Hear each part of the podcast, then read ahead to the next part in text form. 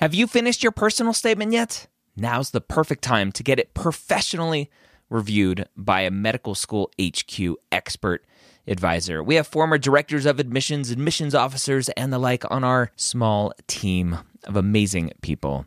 They have the inside knowledge from reading thousands and thousands and thousands, tens, if not 100,000 personal statements, going through the process and setting up the process for their whole committee. They know exactly what medical schools look for and the common red flags that can get your entire application thrown out.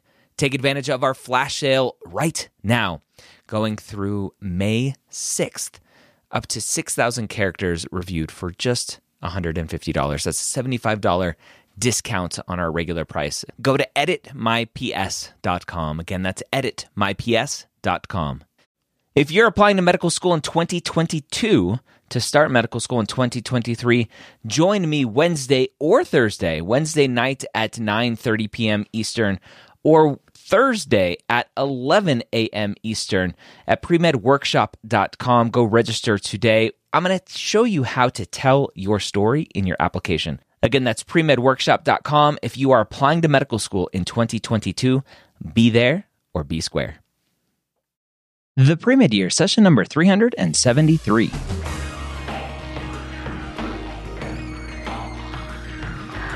Hello, and welcome to the Pre-Med Years, where we believe that collaboration, not competition, is key to your success. I'm your host, Dr. Ryan Gray, and in this podcast, we share with you stories, encouragement, and information that you need to know to help guide you on your path to becoming a physician.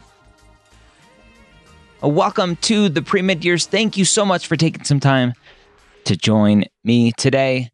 Today, I have an amazing guest, an amazing artist, a great friend that I know from the Board Rounds podcast, which, if you're listening to this, you probably haven't listened to that one yet, because that is for first and second year medical students. My guest today is Dr. Mike Natter. You can find him on Instagram at mike.natter Natter. And he is doing his residency right now on his way to fellowship in the great city of New York. And we have an amazing discussion about his journey, his struggles with science and math, and, and overcoming a lot of self doubt and trying to put out the thoughts that he wasn't good enough to be a physician. Dr. Mike Natter, welcome to the pre-med years. Thank you so much for joining me. Dr. Ryan Gray, I am honored to be here. I have so much fun talking to you on the Board Rounds podcast. And I'm like, hey, let's introduce you to the pre meds, right? Board Rounds is for medical students. Let's introduce you to the pre med students out there and hopefully give them some motivation about you and your journey and, and what you've accomplished and struggled with and succeeded with on the way. So thanks for taking some time. It is my pleasure. I'm actually really happy to do this. I feel very strongly actually about uh, kind of chatting with the the pre meds and the medical students. It's it's uh, it was such a journey, such a convoluted journey for me that I always wanted to somehow give back or at least kind of talk about my story. So this is a great platform to do so. So not typically a place where I go, but when you mention that, it, the the thing that kind of goes off in my head is like, wow, there's there's a physician out there, right? A resident out there who wants to give back and talk to pre-med students and, and other medical students. And and potentially maybe I'm wrong here but potentially not go oh don't go into medicine. It's it's not what it used to be right? Um, so why why do you think so many physicians out there, whether residents, attending physicians, a lot of uh, more senior attending physicians, are very negative to medicine now. I think it's I think it's twofold. I think you know, and I, I, should preface this with the fact that I had no medicine in my family at all, mm. um, and I, I, always wonder what it would be like if I did, and whether or not my folks would have kind of steered me away. And I, I think the issue is is a, a, a couple of reasons. So the following: one, medicine has changed so much. And a lot of what's changed has been this kind of uh, pendulum swing from individual physician autonomy um, away into this kind of conglomeration of hospitals that are calling the shots um, mm. and insurance companies and reimbursement rates. And the financial impact of that has been kind of pretty deleterious in terms of physicians are not making anywhere near what they used to, one. Yep. And two, a lot of the kind of higher up decisions that physicians used to kind of make as being the you know head or CEO of whatever they wanted to be doing has also shifted to folks that don't necessarily have medical clinical medical backgrounds and so I could see that being very frustrating if you're of the old guard and now all of a sudden this autonomy is being stripped from you and your your bottom line is being stripped from you. I, I could see that being frustrating. Yeah. I also think that there's been this shift into you know the new age. So now you also have emrs and you have a lot of technology and you have a lot of computerized things especially if you're an older physician. Like my father who's a lawyer um, he's an older guy and he, everything he does is on paper. And all of a sudden you know things have turned into uh, electronic and he struggles with the kind of electronic stuff. And i can only imagine what it's like to be you know a 60 70 80 year old doc who likes to write things down and has a system and now all of a sudden you're being told it's got to be different. So that's got to suck too. Yeah and it's it's interesting right? As you mentioned it's not what it used to be right? And uh, especially from a pay perspective right? We've all heard these stories of cardiologists way back in the day right? Just general cardiologists making a million dollars and but several hundred thousand dollars is still not bad uh, but it's different. And it's funny just this morning um, actually i was listening to a podcast episode where they were talking about just change, right? Just change in general. And they were talking about the Red Cross. And the Red Cross during World War II used to give out donuts to our GI servicemen for free. Mm-hmm. And at, at some point, right, the government asked the Red Cross to start charging because all of our ally forces were having to pay for their stuff and they were getting mad that that the US soldiers got donuts for free. Mm. And and to this day, right? This is World War II, 60 years ago. To this day, if you go and ask veterans or anyone, they're, they're like, oh, the Red Cross, they suck. They made us pay for donuts. Right? And it was only for like a year or something. It wasn't very long, but it was a change. And that's what really hit the majority of people was that change. And so we have physicians out there who are going through this change while they're working and they don't like that. Humans don't like change. And they are putting the kind of their experiences and and their hatred of change and pushing that onto students going, "Oh, it's not what it used to be." But students don't know what it used to be. And so it's like, well, let them experience what it is now and of course things will change more. Um, so it's it's always funny that that we're we're giving a lot of these physicians out there kind of telling students to stay away because it's not what it used to be, even though the, the, the students will never know what what used to be was. Exactly. Yeah. Like if, if your whole existence is in one specific uh, kind of environment, then that you haven't changed the environment. So if that's all you know, you don't actually mind it as much because that's what you've adapted to. Exactly. So let's go back to when you first realized you wanted to be a physician. That's typically where I start an episode like this. Sure, sure. Um, so I, you know, I have to say, I probably always was interested in medicine on some level, as I think everyone is. I mean, everyone has some interface with medicine, you know, as a kid getting booster shots or going for checkups and so on.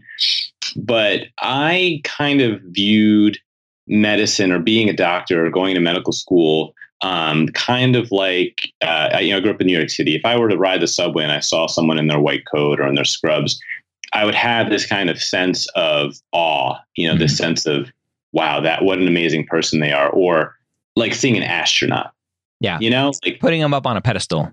It's a pedestal. Like you're yeah. an astronaut. You're something that I would love to aspire to become, but I know that I won't ever you know and i'm okay with that because who can really be an astronaut it was kind of this unattainable goal that i could never achieve but i always kind of looked at with a sense of respect and would kind of fantasize about maybe potentially that could, that would be cool but i know i wouldn't be able to did you have any and, reason for kind of talking yourself down off that ledge like were you not a great student did you eh, have any struggles like yes. did you have any reason for that yes all the above so i i my background is in art i was very naturally kind of taken to the arts and the humanities, and that's something that came um, very easily to me and something I excelled in. Something I didn't excel in and that came very difficult to me was math and science. I was bad, very, very bad. And our school system is structured uh, and when i say our i mean everyone in, in the united states has a school system that's structured in a way that it's a rigid way of learning math and science. And uh, you're taught that if you don't do well in this rigid system that you are maybe not that smart or you're not a quote unquote math and science person. So i would have to be in remedial math classes. I'd have to repeat classes. I'd have to you know stay after school and and you know get extra help in these kinds of things. And what that did was, you know, my peers, my teachers, my parents would say, "It's okay, honey. You're just not a math and science person." And so it kind of um, reinforced this mm-hmm. concept in me that I could never uh, excel in that field, and therefore I could never potentially go into a, a, profession, or I was intimidated to consider a profession that was kind of hinged upon doing well in those subjects. Yeah, yeah, because obviously you have to be an amazing uh, math and science person to become a physician, right? Exactly. Top of the uh, which charts. Is, which is amazing because I uh, can hardly do math today, and yet I would consider myself a pretty competent physician. yes, a, a, very a very recent uh, board rounds podcast. We we had to do some math, and uh, both of us were struggling with that one. That was a fun Correct. one. um, so how far kind of down this journey of being an artist and and going down that path did you get before kind of something was tapping on your shoulder going hey this isn't right well, I have to say it was um, something. Something else happened, kind of pivotal in my childhood, which was when I was a couple weeks after my ninth birthday. I became very, very ill, um, and I actually went into a coma and I was found to have a blood sugar of 1600. Hey, that's not very high, right?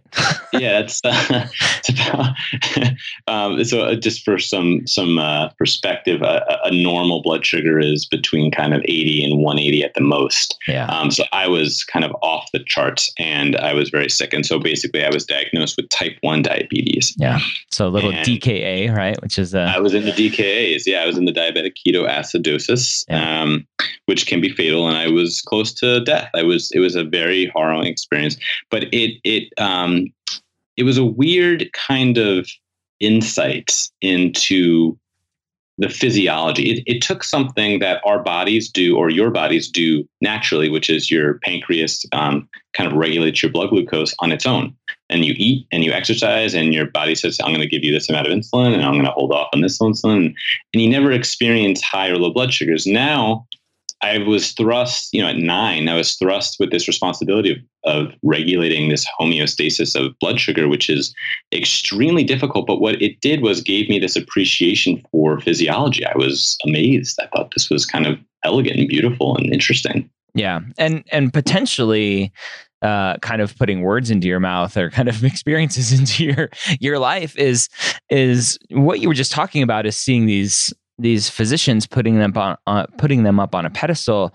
Now you're interacting with them a lot more and potentially seeing them more as regular people that's correct. And and interestingly in in pediatric endocrinology which is the field of medicine that would take care of kids with diabetes i noticed that there were a lot of uh, clinicians and practitioners who themselves had type 1 diabetes. And so i could see myself in their shoes a little bit more a little bit more a little bit more. And um, you know despite still having these kinds of inherent fears and supposed just lacking skills of doing well in math and science, I became a lot more passionate about uh, medicine. And so I, I, the passion kind of dug in a little deeper, um, it w- which was still at odds with this kind of fear of math and science.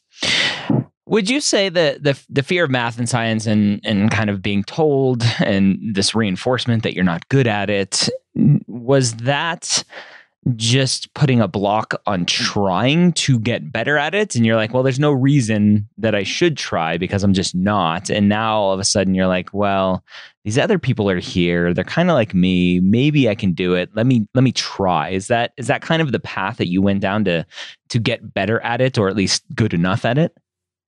Um, it's, it's a good question, Ryan, but it wasn't at that phase yet. I was still very much had that block. And so I still very much took every kind of uh, active step I could to to cautiously step around or over having to take or be confronted with the math and science. And so I kind of went the path of least resistance and I kind of continued down this art path. Okay. So, what I decided to do was I actually started studying studio art in undergrad and kind of went that direction. Um, and again, there wasn't really anyone championing this concept to say, no, no, no, no, give medicine a shot or reconsider this. There wasn't any of that. And um, oh, there was always support. My parents were always very supportive of anything I wanted to do. Uh, but I myself was kind of still timid and I said, no, no, no, I'm not going to go down that route. Um, so it wasn't really until later, actually. It was really in my uh, midway or really toward the end of my undergraduate experience that I started to develop. Um, you know, I, you know, quite honestly, I thought of myself as dumb. I thought I was a dumb kid. I thought I was the mm. kid who was good at math and science, who was interested in things, but just not that smart. Is kind of how I would describe myself or thought of myself at that okay. time. Okay. And then in, in my junior year of uh, college, I started taking some classes that I found interesting, which were kind of neuroscience based because I became really fascinated with perception and the brain. And it was the first time in my entire life that I started to get A's in what I would call difficult science based classes. And the first time in my life that I developed what I would call as like an academic confidence in myself. Interesting. Was that a strategic path to go? Let me let me dip my toes in the water of this one class over here. Was that something you you had to take? No, no, it was uh, not at all. It was uh, I, I, was at this point where I kind of uh, I didn't care about my grades in the sense that as long as I was passing, I said I don't care about like GPAs and numbers. Uh, and I went to a very kind of liberal arts humanities based uh, undergrad where you know the professors kind of know your name and you can go get beers with them after class. And it was very small sizes, and it was kind of this idea of no, there was no such thing as curves. It was kind of like you put in the effort and go for it and see what happens, and the repercussions were minimal. And so I decided you know, I have this interest. Um, you know, I'm gonna, I only have another year or so of, uh, or a year and a half of uh, uh, undergrad left. Let me let me dive in. So took some of these classes, and one of the professors actually took note at how interested I was, and he mm-hmm. said, "Yeah, come here, come come uh, come work with me in my lab a little bit. Let's write a thesis. Let's do some research together." And I was like, "Oh no, no, no! I'm not one of those kids. I'm I'm not the kind of kid that does that." He goes, "What are you talking about?" I was like, "Well, you know, this is outside of my level of uh, comfort, and there's math and stats." He says, "No, no, no, no we'll do it together. I'll help you with the math. You do the stuff you're interested in. And he really kind of took me under his wing. And again, it was the first time that someone kind of um, fostered that academic interest, and it blossomed into this confidence that allowed me to say, you know what, I'm gonna I'm gonna finish uh, uh, undergrad. and I'm gonna go into a what's called a post bac pre medical program. Yeah, it's amazing how many people I talk to. Uh, kind of stumble and and just struggle along the way and it's not until a a mentor kind of takes takes a student under their wing that that things start to happen. Right it's it's the, the same hero's journey that kind of every movie is is based off of this storytelling arc of of of this person struggling and and they meet a a kind of guide and they go and fight their their journey right? Uh, luke skywalker has yoda and neo has morpheus and and right, right. so on and so on and so on. And so you finally had some exposure to a mentor who who helped you and realized that hey I, I am good at this if I if I want to be. Exactly. That's awesome. So at that point right a lot of students will go well it's too late. I, I can't go and be a doctor. I wasn't quote unquote pre-med in undergrad. How did you figure out about the the fact that there are these things called post-bac programs out there yeah. So, you know, again, it was, it was, I describe it kind of that like, uh, you know, come to Jesus moment, like the, the, the, the, the clouds parted and, you know, the, the sky had this one beam of light that shone down on me and it gave me this kind of very clear, like I'm a very terrible decision maker and it gave me this very clear decision. You need to do your best to try to see about what you can do to do medicine. So I kind of just went online and I, I kind of dug into it and I said, well, you know, I'm already almost done with undergrad. I can't, you know, bear the idea of staying extra and taking all these classes and it'd be expensive and all this. So I, I looked into what people do in, in my situation and I found out that there is this very robust kind of uh, avenue of post-bac. Um, and there's numerous ways to do it. I mean, there's also certain um, like uh, masters of science programs where you can actually get degrees and all this stuff.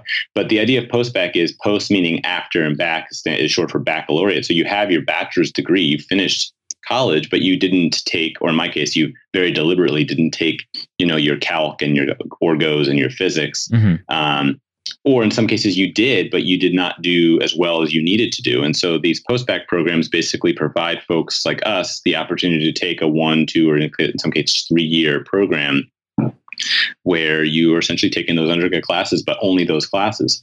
And yep. in doing so, I just gained this real respect for the people that do pre-med in undergrad because good lord i mean i was taking two pre-med classes and that's it. And these people were taking those plus their other requirements and plus their extracurriculars and also trying to be a college student. And i honestly don't know how anyone can do that. It's just not feasible. Yeah. Well plenty of people are doing it. So feasible yeah. feasible for a lot of students. Um, but yeah a lot a lot of people are like uh yeah definitely i'm gonna go that other route. And so the just kind of definitions for people listening that you were talking about right? So so someone like yourself who was more on the liberal arts humanities side and not the hard sciences for your undergrad. You went and you would have found a what's called a career changer post-bac program for someone who didn't take those sciences classes in college. And then for students who did take the sciences, maybe they wanted to be a physician but didn't do well. Um, those are the academic enhancer programs. And so there are both programs out there. And the AAMC has a great database of all of the post-bac programs that you can search for and search by the type of program that you're looking for.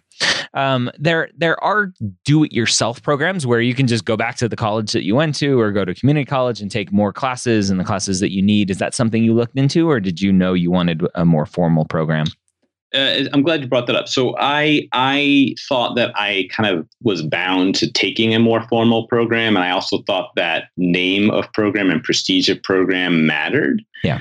And um, now looking back on it, and not to not to bash any programs because they're all I think they all have their their role, um, but I, I do think that there's something to be said about kind of doing maybe a cheaper route and mm. a more a la carte route where let's say you did great in bio but you didn't take anything else or you didn't do great in other ones going to the community college or going to the lesser known name and cheaper course um, is i think just as uh, can work just as well uh, than going to you know the big Ivy League name post-bac, which I, I did, and I don't have regrets because it got me to where I needed to be.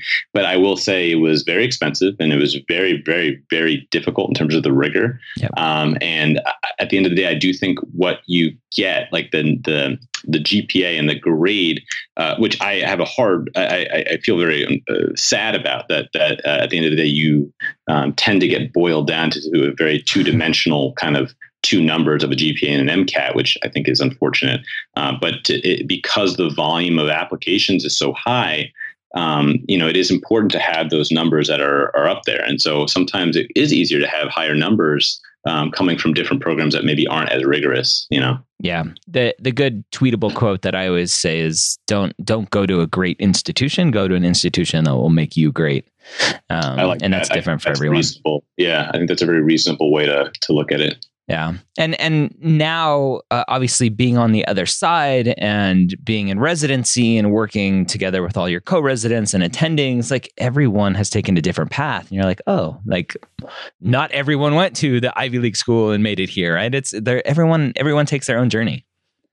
Everyone does, and, and, and that journey that you take and that individual path that you go, I guess I was dubbed like the non-traditional route or whatever it would be called, mm-hmm. is um, I think well, let me put it this way. I, have a, a thing I, I, said to a medical student who was uh, on my service once, and I really liked um, how this how they took this information and the discussion that, that came afterward. And I said, what I've noticed is that with every successive year of my training in medicine, starting from you know the pre pre med years to now, it feels as though the test scores and the rote memorization and that knowledge counts less and less and the interaction and the life skills and kind of who you are as a person counts more and more. Yeah. And I really believe that. So there is some, you, you know, there is a, the unfortunate truth that you do need to do somewhat well, improve yourself academically on some level to get in. Mm-hmm. But once you're in, I, I do think it's important to recognize that you are so much more than your numbers. You're so much more than your MCAT or your step one score.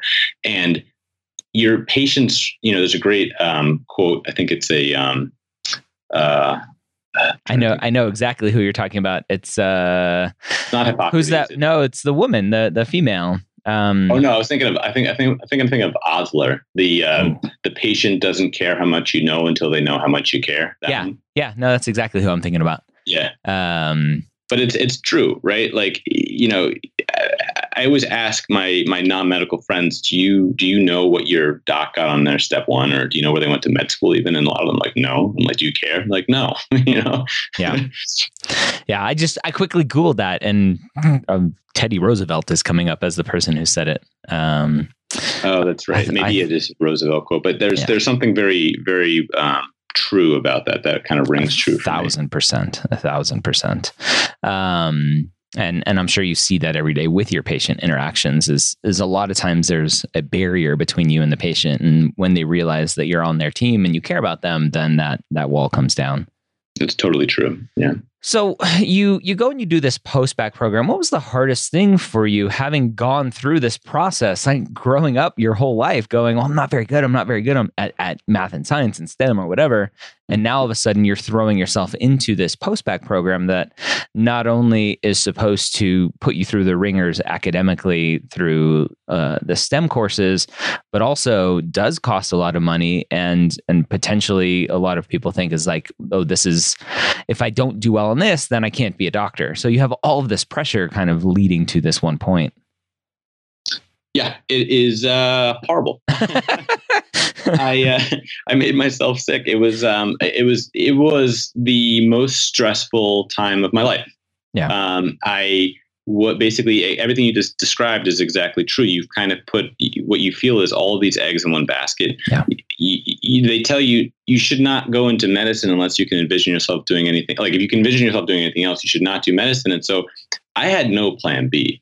If I didn't somehow get into some medical program and become some form of physician, then I, I didn't know what I was going to do. And so here I am, you know, at a very expensive program that is extremely difficult um, and then the culture shock for me was also interesting. So I went to mm. um, a very, very good program, an Ivy League program that was structured uh, essentially it was the antithesis to what I had done in undergrad, where I went from small class sizes where the professor would go out and get a drink with you, no curves, anything like that, to I'm in these huge, kind of beautiful wooden, you know, auditoriums with these huge chalkboards and these brilliant professors where sometimes they'd have to miss class because they were working on the CERN accelerator in Europe and they had to have their TA teach, you know, that kind of stuff. And I'm surrounded by like actual geniuses, like these brilliant kids, you know, at these institutions who were there for undergrad and then also these post-bacs. And it was intimidating. And I, I came in with like a massive imposter syndrome, but it just kind of got worse and worse and worse. And I, my, my favorite anecdote at that time was um, one of the first courses I had to take was calculus again, like math, right? Like the worst thing mm-hmm. ever. And um, they give you these little blue books, and you, you, sit there and you take the exam. And I, I mean, I studied. No calculator. Oh no, no please. Yeah, yeah, yeah. yeah. Had like the uh, whatever that thing was called with the little chips that you have to move on the thing. But I'm, I'm joking. But um, an abacus I, is that what you're talking about? yeah, it's going for the abacus. I, I I never studied more like in my life. Like I would do, I would read the textbook three times and do all the practice questions, you know, yeah. and then do them again and then do them again. So I was preparing myself as best as I could. And I sit there and I get this little blue book and I go through the questions. Oh my God, I don't know what the hell is going on. Like, this doesn't yeah. make any sense. So I'm putting all my things in. I submit my book and I, you know, I'm like, oh boy. And then I get my score back. The book comes back and there's a big 52 in a red circled on the thing. So I say to myself, okay, I just, I failed. Like, no, it's out of 50. Come on. well, well, I open the book up and, uh, you know, it's a B plus. Wow. And I didn't understand. I didn't it didn't it didn't register to me because in in undergrad a 52 is a 52 is a 52, right? Yeah. Like you got basically a half percent of uh, you got half the material right. Yeah. Whereas uh, in this new institution all of a sudden these curves. So you know, but what that it bothered me because what that meant was that either the test was written too hard or the professor did a crappy job of teaching. Exactly. Yeah. And now here I am in this environment where you know the average in Orgo, I think there was averages in the twenties. You know, it's like uh, it's like what's going on here. Yeah. So it was very disheartening, and I was I was getting what I felt were respectable grades for me personally, which were Bs, mm-hmm. but for what I needed to get into medical school was definitely a little bit below where I should have been, and yeah. it was treacherous. It was very scary. So let me let me. Uh, press pause on that. Something that I talk a ton about, you mentioned, right? You didn't have a plan B. Now, eh, I get a lot of flack for this, and and the the surgeons will be like, "Oh yeah, I, I walk into the OR without a plan B all the time. It works out great." I'm like, "That's not what I'm talking about, people. Right? This is like career choice. As as you're a pre med student, if you want to be a physician, then then figure out a way to be a physician." And so, I, I liked that you said you didn't have a plan B because let me let me tell you what the alternate reality uh, Mike Natter would have been if you did have a plan B is you're sitting in your postbac program going, This is the hardest thing I've ever done. This is so stressful. Uh, my diabetes is not under control because of all of this stress. I'm eating poorly. I'm not sleeping well, right? All of these things. I'm going to go do that other thing that that I said I would fall back on, and you wouldn't be here today. Yeah, no, it's entirely true. It's entirely true. So it, it, that that is where I always go to when I say don't have a plan B is is just go for it. If this is what you want to do, if this is what you think you're meant to do, then then figure out a way to do it. And obviously, everything if you don't get into medical school your first time, which could be likely for a lot of people, then your your plan is to figure out how to way to uh, how to improve your application and get in the next time you apply, and not just go be a PA or a nurse or uh, other amazing careers, but not for you. So. Mm-hmm. Yeah, no, for sure. And, and and and sometimes sometimes you know people do realize i think as they're going through this like i do have friends from my postbac who um, you know didn't get in and so they found alternative directions. And some people did say you know what? I'm going to try the pa route. Some people said you know what? I'm actually interested in dentistry. Mm-hmm. some people said you know what? I'm going to try a caribbean school or a do school. And so there are alternatives that are still within the umbrella of healthcare um, but i don't think you should consider those at all unless you know for certain that that's that that you know MD role is not you know your only choice, like the only thing you really want. Because there's nothing wrong with changing your goal, but if you were like me and you said, I want to be a physician, I want to be an endocrinologist, this is what I want to do with my life, and I'm going to shoot for the top, and I have no alternative plan right now, then like you said, Dr. Gray, like you too easily in those times of stress can then fall back and say, you know what, I'll do the other thing. It's yeah. easier. Yeah. How did you make it through? So this is interesting, and I think this is specific to myself, but I think can be generalized. And so it's specific to myself because I realized that I learned best by utilizing something that came naturally to me, which was drawing. And the generalization here is that you have to figure out how you can make the material your own. And that could mean a number of things. And for me, it meant if I could somehow visually depict the material, then I will do so. And that somehow utilizing those visual spatial pathways in my brain.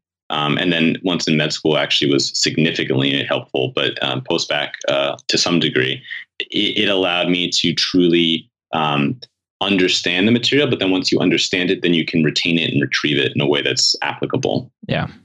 So you're you're in your post bac. you're taking these classes for the first time, and and you're making it through. Uh, unfortunately, there's this small little test called the MCAT that most most students need to take to get into medical school. Never heard of it. How how how was that for you? Again, having having gone through this whole process, um, not being the best science student. Oh, it was horrendous. So I um, it was yeah, it was horrible. I um it kind of part and parcel to not me not being a very good like uh, academic my life in my life uh, it also translated into this uh, kind of like test anxiety and just being a poor test taker and having like terrible test endurance.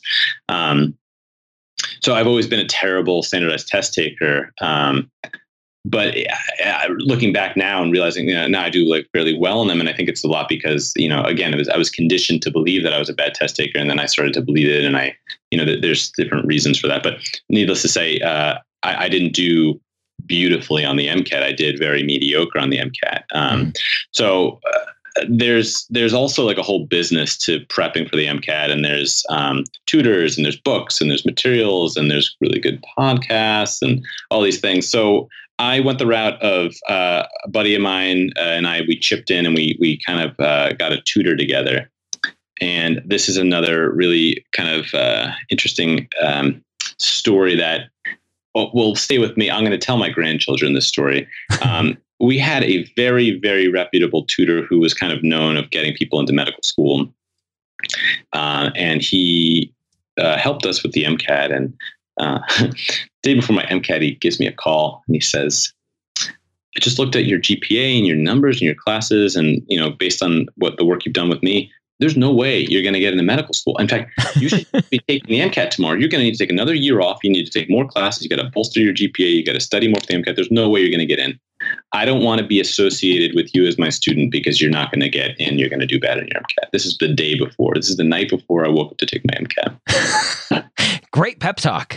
Uh huh. yep. Yep. Uh, have you ever seen a grown man cry? Um, yes, I have. sorry that. When I that. look in the mirror sometimes. Oh, I, oh man, yeah, there there are tears just coming down. It was terrible, and I I was so disgusted, and I, the whole process I was so disgusted by because I felt as though this whole process was what kind of people do we want to be physicians at the end of the day? Do we want these automatons that are so brilliant but they can't interact and they have no life and they just good at taking tests? And I said, no, I'm going to be a good physician and screw everyone else and screw everyone who says no to me, including the the post-bac advisors and deans who said I probably had to cut my losses. And this tutor, I said, I'm going to just all in. I went all in. Yeah. And I took it the next day. And to his credit, I didn't mm-hmm. do that well. I didn't, you know, very, very mediocre. But I somehow was able to kind of find my way into medical school regardless. And I'm, I'm very, very, very grateful that I did. What do you think stood out in your application that you were able to get into medical school, even though you kind of have all of these people telling you that you likely wouldn't? I had a very unique encounter and a very unique experience that I wish I could say was the norm. Um, but I got into medical school in a very um, lucky way. Um, and I owe a lot of uh, the reason I'm here today, even talking to you, the fact that you even know who I am and the fact that I am able to kind of uh, be in residency and become a physician is because of really one particular person, which was a dean of admissions at the medical school I went to, which was Jefferson, which is now called Sidney Kimmel Medical College. Mm-hmm. And um, I applied to about 30 programs and I collected about 29 rejections.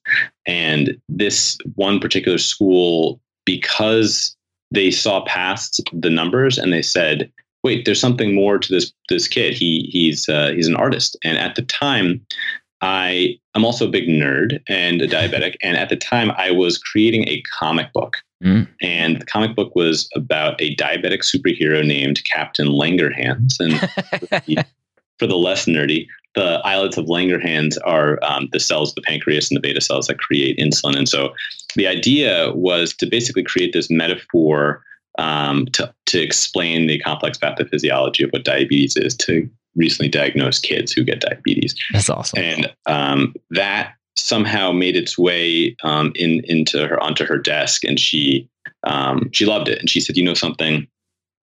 She called me. You know, your your application is on the rejection pile. I'm going to pull this. I'm going to get you an interview. And it was the only MD interview that I got. And I went and I'm sitting around this big, long wooden table um, with, you know, in my suit and tie, surrounded by these other applicants, and everyone goes around the table. Oh, I went to Princeton. I went to Harvard. I went to Yale. Oh, I, I went to Skidmore College. Oh, what, what did you do last summer? Oh, I, I cured AIDS in Africa. I, I'm curing cancer at, you know, at Sloan Memorial. I made a comic book. You know, like yeah. talk about talk about just feeling wildly, you know, imposter syndrome at all times high. You know, but I just felt so honored to just be invited. Yeah. I was just happy to be there, and I ended up having a very uh, good interview, but then was put on the wait list. Mm. And uh, that dean of admissions again kind of really uh, changed my life. And she said, uh, I got very close to coming off the wait list, but that last person never dropped. And she said, I'm going to guarantee you an acceptance for the following year. So what it did was it made me take an additional gap year, uh, which is why I'm 85 years old and still in residence. uh, but it, it, she she really she really looked out for me and she said, I know that you're going to be someone special and I really want you to come to our institution. And I'm here really today because of her. And uh, so Dr. Brooks was yeah. Um, person who took care of me. That's the the I, I, love everything you're talking about today because it's it's everything that I talk about. I, the the students who are out there curing cancer and going to these mission trips and going to Yale and being amazing pre med students, right? They're they're doing all of the the check boxes for the most part, and some of them are really passionate about that kind of stuff, which is great. Mm-hmm. But you were out there doing this thing that you were passionate about and from your experiences and sure it wasn't maybe directly related to being a physician although the, the comic kind of related to medicine in some way but still kind of your journey your story your path. And that's what resonated was was you and your story. And and so many students are either being told or they think that everything they have to do has to point to to medicine and being a physician. And i, I had a student a couple years ago who was told like why are you wasting your time coaching soccer when when you you're saying you want to be a medical student? Well because soccer's her life and she loves it and and that's what she's passionate about. And i told her i'm like go go coach soccer because coaching soccer tells me that you're a great communicator, you're a great leader, you're you're doing all of these other things that that mm-hmm. um, that sitting in a research lab doesn't necessarily tell me. So that's that's awesome that one person was able to to see you through your application and not just the numbers. I appreciate that, and I, I could not agree with you more. In fact, I would go as far to say that most of what people feel the need to do, and what a lot of kind of uh, administrators like to see in terms of those box checking, you know, and research and labs and publications and all that stuff. Which, yeah, it has a role, but yep. I actually think the more um, helpful skills that you pick up, like you said, as a soccer coach, but I'd even go as far to say I love when people are waiters, waitresses, mm-hmm. bartenders. Those skills that I now that I'm a resident, those skills are so so important because you're dealing with a public in a way that is very difficult and it shows that you can manage that. Yep.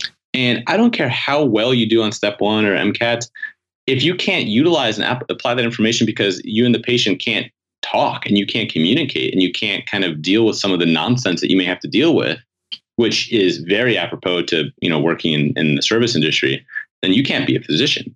Yeah. So you know, I, I, think those are extremely important. And like you said, if you're passionate about something, you have to be true to yourself, and then you have to kind of show that and explain that in an essay and an interview, and show how that is who you are at your core, and how that applies to more, you know, on a larger scale. Yeah. Awesome. So you you get into medical school uh, at, at 83 years old, and uh, you you're going through this journey, and um, you you sur- survive the MCAT, survive your post bac, you're in medical school. What was what was the the like the best thing about being a medical student? Uh, it was honestly for me, it was um, how do I how do I phrase it? It was well, it was twofold. I mean, it was it was kind of like everyone else who got into medical school was kind of expecting to get into medical school. So I I had my goal. I I had my trophy. Like you know what I mean. Like I I reached the unachievable in my eyes. So it was kind of this sense of I made it, but then as soon as I was like kind of comfortable with the I made it, I then looked around me and said, "Oh my god, I'm going to fail out of this place." the imposter syndrome never stops. It never stopped. It probably got so it started in in post bac, and then it got extremely um, jacked up in med school because, uh, you know, here I am thinking, A, I got in through a very non traditional way where I don't really belong here.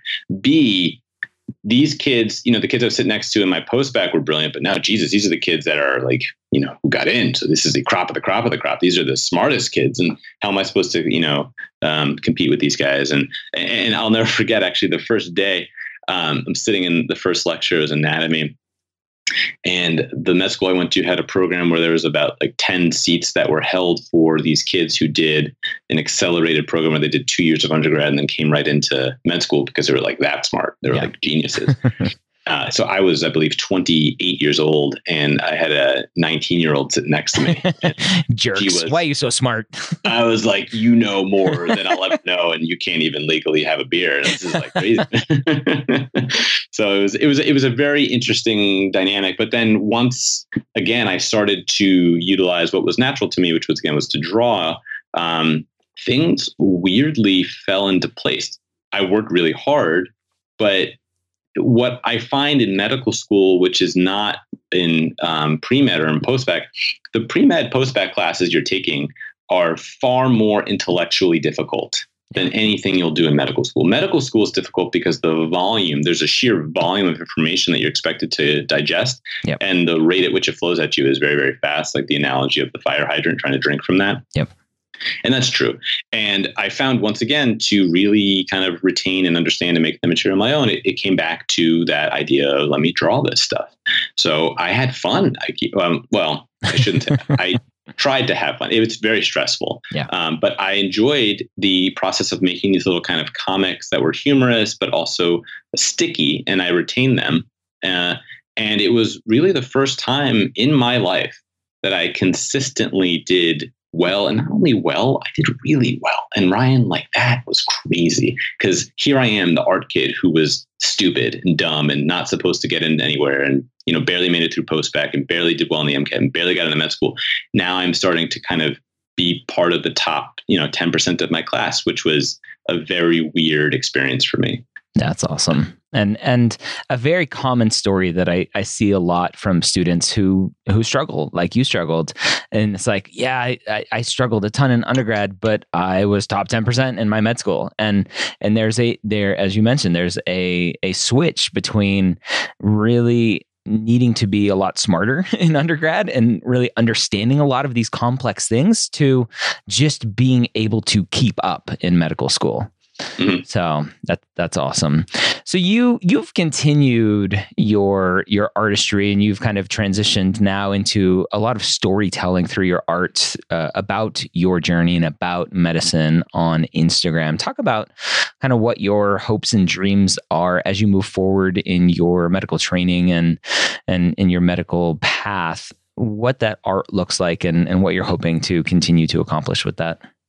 Yeah, thanks. Thanks for recognizing that, Ryan. I appreciate it. So, you know, I I still, you know, I always tell the joke. You know, when I'm around my my art friends from undergrad, I always identify as a doctor, not an artist. Now I'm around my doctor friends. I'm like, oh no, no, I'm an artist, not really a doctor. You know, that whole kind of the imposter syndrome still there, but a little bit more humorous. But I, I really do think that I have been really blessed with a platform and and with a kind of a, an opportunity to kind of you know, like what we're doing today, share my story in the hopes of inspiring and helping others. And, and my art has been a great vehicle for that. And so, you know, I have a lot of passions in terms of what I see in medicine. And, you know, I love patients. I love taking care of people, and taking care of people is all about stories and being able to tell these stories. And um, there's education that's associated with that. So there's medical education that you can teach people, both patients and your colleagues and your peers and your medical students through art. Um, and so I, I think there's a didactic component to what I want to do. There's an emotional component. I mean, there's very few, if any, other fields um, professionally where you are, you know, intimately taking care of people who are dying and or helping them get better and or helping the families deal with death and you're kind of uh, ingrained in that, which is really difficult. And then when you kind of mix into that all of the sleepless nights and the and the you know rough hours and just all this stuff where the the kind of irony of helping others get healthy is like so wildly unhealthy for yourself and trying to cope with that so there's a lot of pieces to this and i, I really hope that i'm able to utilize my art um, to help others and to help myself and to kind of show that through through visual means that's awesome. And like the pediatric endocrinologist that you saw as a kid growing up with type 1 diabetes, that is your path for the future. Uh, did you envision any other specialties as you were going through your medical training, or was this the path for you the whole time? So uh, I always wanted to stay open minded. Um, you know, as an artist, I actually really appreciated some of the more kind of procedural fields. Like I, I did think surgery should have been something more on my uh, list of something I would enjoy, but the kind of lifestyle and the culture of it didn't really jive with me. Um, so, and I also really like uh, this like continuity of uh, being with the same patients over a long period of time and creating those relationships. And so, I kind of like that component of it. I did have to make the very rather difficult uh, decision as to do I go down the pediatric road and do pediatric endocrine, mm-hmm. or do I do adult medicine and then adult endocrine? Because um, you have to go through pediatric residency to get to pediatric endocrine, and so yeah. I had to make the decision kind of early. Um, and I always thought maybe pediatrics would be where I'd want to go. And then when I rotated through that field, I actually made the realization that I really like kids as kids, but not kids as patients. So I, I made that uh, decision rather early in my medical school career that I was going to do internal medicine. Um, there are some other things I also enjoyed. I mean, again, being an artist and like the uh, the idea of kind of like uh, careful observation, I, I, I enjoyed radiology a lot too, but I missed that human connection. Um, and then the other fields like OB-GYN was definitely not for me, just not, not my personality type and not my style. And, um, I, I, also really enjoy like the puzzles of medicine, like the kind of Dr. House type things of mm-hmm. putting all the pieces together and creating interesting differential diagnoses and picking up the very subtleties. So, you know, internal medicine kind of allows all that. And endocrine also is, has a bunch of, bunch of interesting zebras that you can pick up on a lot of physical exam findings that I find very interesting. So it, it kind of met all my goals. And then the best part about it is, um, I have that personal connection, and it, it, just feels every time you get up in the morning and you're able to connect with someone uh, that that dynamic is so palpable when you have that you know type one diabetic who is struggling to maintain their A1C, and you know it's kind of like showing your report card to your parents. You know, like oh my A1C is a little high, you know. But it's like, oh, they see my pump, and I tell them, oh, like I get it. You know, like there's that understanding that I think allows uh, the patient to then go that extra step to try and do better. That's awesome. Well, I'm excited uh, again to continue watching your journey through your art and through your Instagram account. For the student listening to this who may be in a very similar position to you were in undergrad, maybe being told their whole life or, or experiencing their whole life that they're not very good at these math and science classes, but that but want to be a physician, what words of encouragement would you have for him or her? I would say don't listen to these people. I think I think you yourself know what you we're, we are very fortunate that we live in a, in a, in a culture and in a society where yes there are going to be a lot of boundaries and there's going to be a lot of hiccups and a lot of roadblocks but you can choose what you want to do. And at the very end of the day you put everything you can and if it doesn't work out then you have no regrets. So i wouldn't listen to what the people that say no. I wouldn't listen to people that say you're not cut out for things because no one really knows and no one you can't you can't take any of that to heart. And the other thing i would say is um, just because you may be a little bit different, maybe you're an art kid and maybe you're, you know, don't come from a culture of medicine or whatever it may be, it doesn't matter. And I actually think in some cases you have a leg up on your colleagues because the way that you, per, your perspective and the way that you approach medicine is going to be far more valuable to your patients, I think, than some of the more traditional people that approach it. So keep going, do your thing, don't give up. All right, there you have it. Again, Dr. Mike Natter. Go find him on Instagram again at mike.natter. Go check out his amazing artwork where he is telling his story, telling his life through his art, and hopefully helping many people along the way. Hopefully, this was helpful for you if you are doubting your journey. Hopefully, Mike has helped you to overcome that, at least a little bit. I hope you have a great week. We'll see you next time here on the Pre Med Years.